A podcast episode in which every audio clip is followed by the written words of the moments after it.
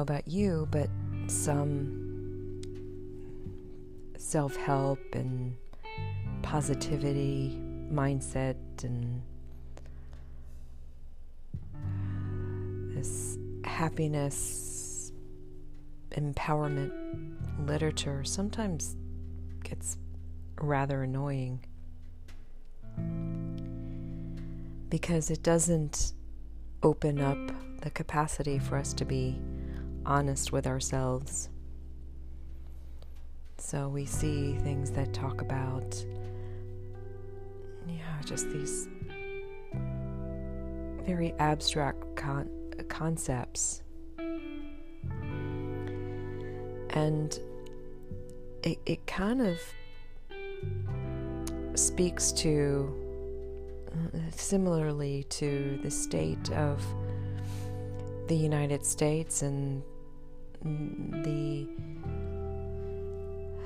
the discord that we might feel within ourselves mimics the discord in the United States. And so with ourselves we can similar to the United States we can you know we can lie to ourselves. We can read a whole bunch of fake news and have a completely different idea of what's going on and I and I think some some um, self-help will damage us because they will point us in a direction that leads to a dead end. So it's important for us to be honest with ourselves and um, rather than looking to others for blame. So we do that with the state of the the of the union as well as the state of ourselves.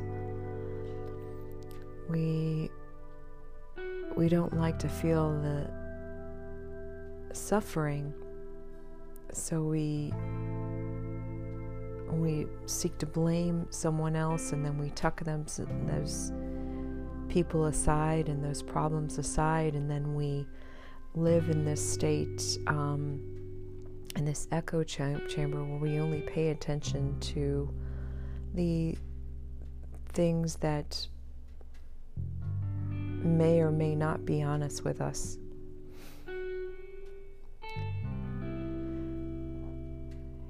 And so it's interesting because you turn to the Buddhists and they're like, you can walk around your suffering as much as you want, but eventually you're going to have to walk through it. And I had come across a book and I accidentally bought it. I was like, oh, I, I bought this book by accident.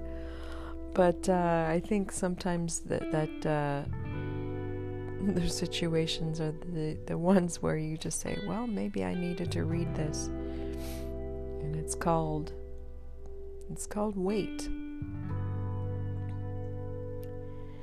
And uh, it's it's about the state of despair. And many of us don't like to look at despair because it's uncomfortable. And um, and so it's written by Kwong Lu. It's called "Wait: A Love Letter to Those in Despair," and and it it deals with the overwhelm that all of us feel. And he talks about the war within.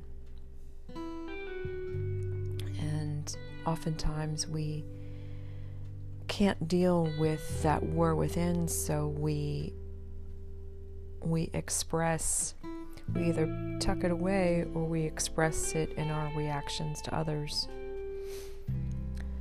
Whether we will speak words of hate to others, or if we will tuck our resentment in in the nuances of what we say and how we act towards them. And so he writes The way to win a war is to stop it from within. If you don't, everyone suffers. You might feel exhilarated after acting out, but you always bring your wounds back home, to your family, your friends, and yourself, and to me. And he writes, I am your friend. In fact, I am you. And so it's just interesting how we use words as weapons. We kill one another with maybe an angry thought. But ultimately, we have to discover what it is that brings it brings about this anger. So maybe someone who had nothing to do with your anger will will elicit that anger response like someone cutting me off and butting in front of me in traffic. So why is it that that stirs anger in me? So it's important for us not to walk away from that but really look inside and say, what is really going on here? When did I tuck this aside?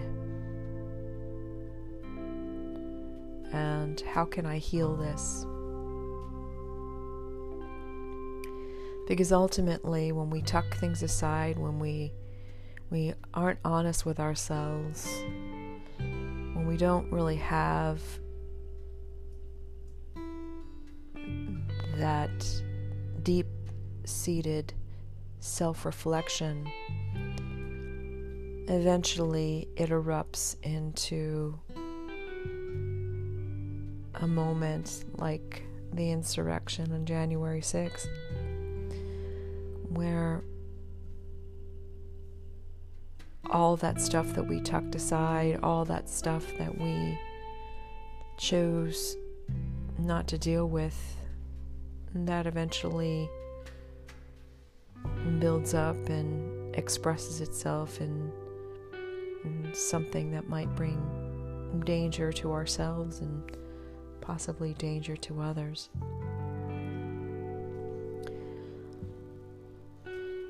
So rather than fear being alone with yourself and fear those thorny moments where suffering might be uncomfortable, lean in with a sense of compassion for yourself and say, This isn't, this is not only good for me, but it's good for everyone that I meet.